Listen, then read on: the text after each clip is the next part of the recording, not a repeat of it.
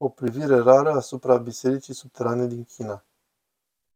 Aici, în China, este atât de mult întuneric, dar în mijlocul acestui întuneric experimentăm victoria lui Dumnezeu.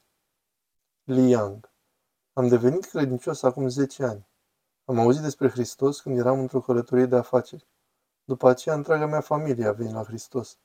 Dar noi nu suntem liberi să ne împărtășim credința cu alții. Dacă răspundești Evanghelia, guvernul Chinei te tratează ca pe un criminal. Ei vor să controleze numărul creștinilor. Ei vor să controleze ceea ce face Dumnezeu. Aud din când în când despre frați și surori care sunt persecutați și arestați. Săptămâna trecută, un bun prieten al meu a fost luat de poliția chineză. A fost interogat și apoi bătut atât de rău încât aproape a murit.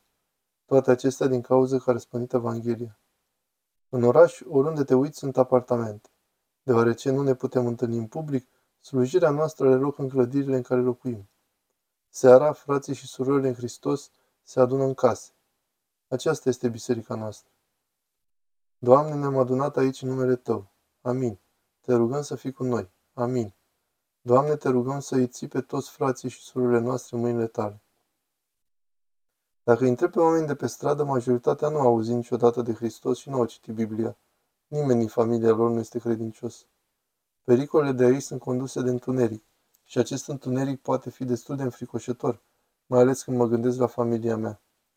Dar Dumnezeu nu se teme niciodată și va birui, așa că vreau să merg și să propovăduiesc în ciuda faptului că sunt în pericol. Slujesc pentru vecinii care locuiesc alături sau deasupra. Îi vizitez des. Îi ascult și sunt partaj la viața lor. Când am ocazia, le spun povestea lui Isus Hristos și ne rugăm. Și Duhul Sfânt lucrează. În fiecare săptămână vedem oameni noi care vin la Hristos.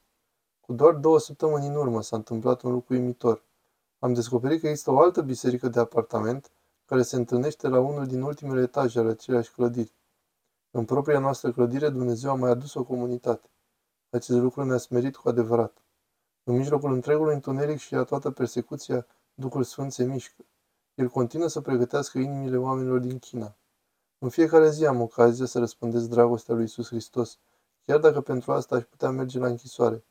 Că cine poate avea biruință asupra lui Dumnezeu? Nimeni, indiferent de țară.